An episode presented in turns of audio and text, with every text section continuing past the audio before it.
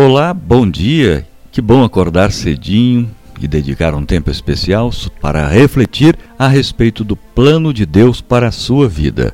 Meu nome é Carlos Bock e eu tenho o prazer de fazer companhia. E o tema de hoje, essa 22 segunda madrugada, é Crescendo Forte. Mas eu, ó Senhor, meu Deus, continuo confiando em Ti e buscando a Tua proteção. Salmo 141, 8. Certas coisas artificiais parecem reais, mas nunca crescem. Coisas reais parecem reais e crescem. O crescimento pode ser algo desconfortável de vez em quando. Crescimento significa andar por aí vestindo roupas que não servem mais. Significa desfazer-se de algumas das suas camisetas, calças e tênis preferidos por outros novos, com os quais você não está acostumado. Crescimento significa ter expectativas irreais quando se trata do tempo de Deus. Não se esqueçam, não existe, entre aspas, crescimento instantâneo. Aqui estão alguns pensamentos sobre o crescimento. Crescimento espiritual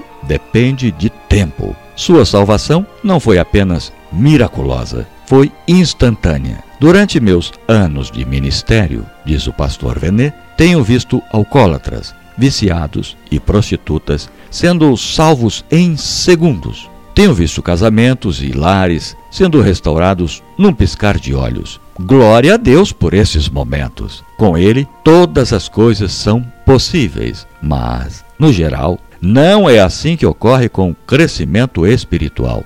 Ouvi pessoas dizendo: Deus está fazendo um trabalho rápido hoje. Isso não é verdade e nunca será. Deus pode estar salvando pessoas rapidamente hoje, mas não está fazendo as pessoas amadurecerem rápido. Um legume pode crescer algumas semanas, mas um carvalho amadurece mesmo depois de muitos anos de sol, chuva, vento e tempestade. Com qual dos dois você preferiria que sua vida cristã se parecesse? Apenas leva tempo. É, eu sei que tudo isso parece teoria, mas é importante que você se lembre desse fato: leva tempo. Então, não fique desencorajado pelo tanto que parece estar demorando para alcançar maturidade no Senhor. O trabalho dele em nossas vidas é um processo, como Paulo escreveu: Pois eu estou certo de que Deus, que começou esse bom trabalho na vida de vocês, vai continuá-lo até que ele esteja completo no dia de Cristo Jesus. Filipenses capítulo 1, versículo 6. Crescimento espiritual depende de foco. Hebreus 12 diz que devemos olhar firmemente para Jesus, o autor e consumador de nossa fé. Este foco é essencial Pessoas que olham para as circunstâncias procurando por direção ou inspiração não encontram nada para sustentá-la. Mas aqueles que olham para Jesus mantêm-se produtivos e continuam crescendo. Aqueles que jogam basquete, vôlei ou mesmo futebol sabem que os treinadores estão sempre gritando: olhe para a bola. Você não consegue acertar a bola se não puder vê-la. Não consegue pegar a bola se não mantiver os olhos fixos nela. Não pode ser um bom atleta, não importa o esporte que escolher, sem uma boa quantidade de foco. Do mesmo jeito, manter seus olhos fixados e com foco em Jesus Cristo, sendo o objetivo da sua vida,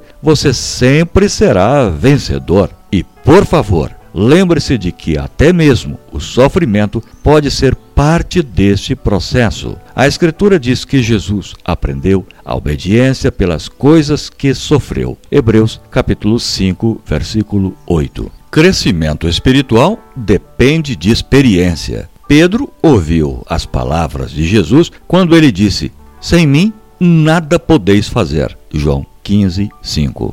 Mas ele teve que aprender o sentido literal daquela frase através de uma marca experiência. Até aquele dia, ele achou que era forte, achou que era leal, achou que era capaz de permanecer firme em seu mestre com sua própria força e integridade, mas aprendeu através de sua triste experiência de fracasso o quanto precisava confiar mais no Senhor do que nele mesmo. Sabendo disso, Jesus deu a ele uma tarefa E quando você se voltar para mim, anime os seus irmãos. Lucas 22, 32. Você provavelmente já ouviu dizer isso. A vida cristã não é difícil, é impossível. Pense nessa frase por um momento. Você não pode viver a vida de Deus sem a vida de Deus. Precisa chegar à conclusão de que, sem o Senhor, você nunca mudará. As palavras de Paulo que vêm a seguir são bem conhecidas, mas não deixe que esse fato afaste o significado delas de sua vida.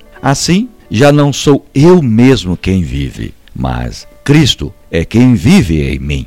E essa vida que vivo agora, eu a vivo pela fé no Filho de Deus, que me amou e se deu a si mesmo por mim. Gálatas, capítulo 2, versículo 20. O crescimento na fé e o crescimento no Senhor Jesus são tanto graduais como sobrenaturais. Então, não desista. Como você sabe, uma das ferramentas mais eficazes de Satanás é o desencorajamento. Mas, apesar de saber desse fato, não vai impedi-lo de usá-la em você. Crescimento espiritual depende de atitude. A razão pela qual algumas pessoas nunca crescem, nunca mudam, é que suas atitudes corriqueiras nunca mudam. Elas realmente nunca aprendem nada. É por isso que as crianças de Israel passaram 40 anos andando em círculos pelo deserto passaram pelas mesmas velhas pedras, pelas mesmas velhas árvores de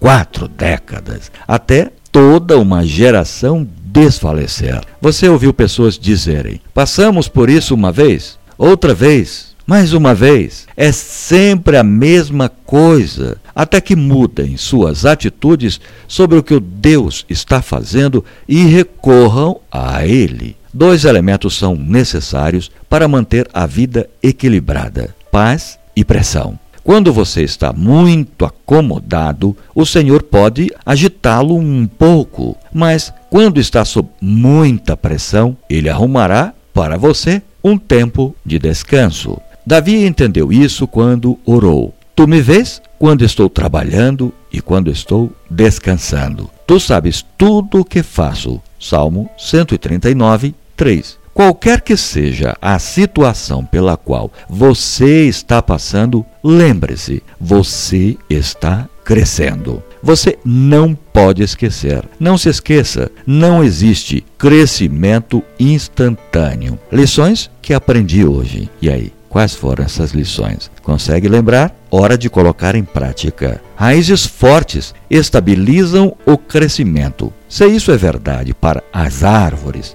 com certeza é crucial para os cristãos. Aprofunde suas raízes hoje, gastando uma hora inteira lendo a Bíblia. Então, escreva um pensamento-chave ou promessa que o fortaleceu em sua leitura. A próxima madrugada será a madrugada de número 23 e o tema Posso Todas as Coisas. Que tema maravilhoso! Eu te aguardo na próxima madrugada. Que Deus te abençoe eu sou seu amigo das madrugadas, Carlos Bock, e te aguardo na próxima madrugada. Um dia maravilhoso para você. Até lá.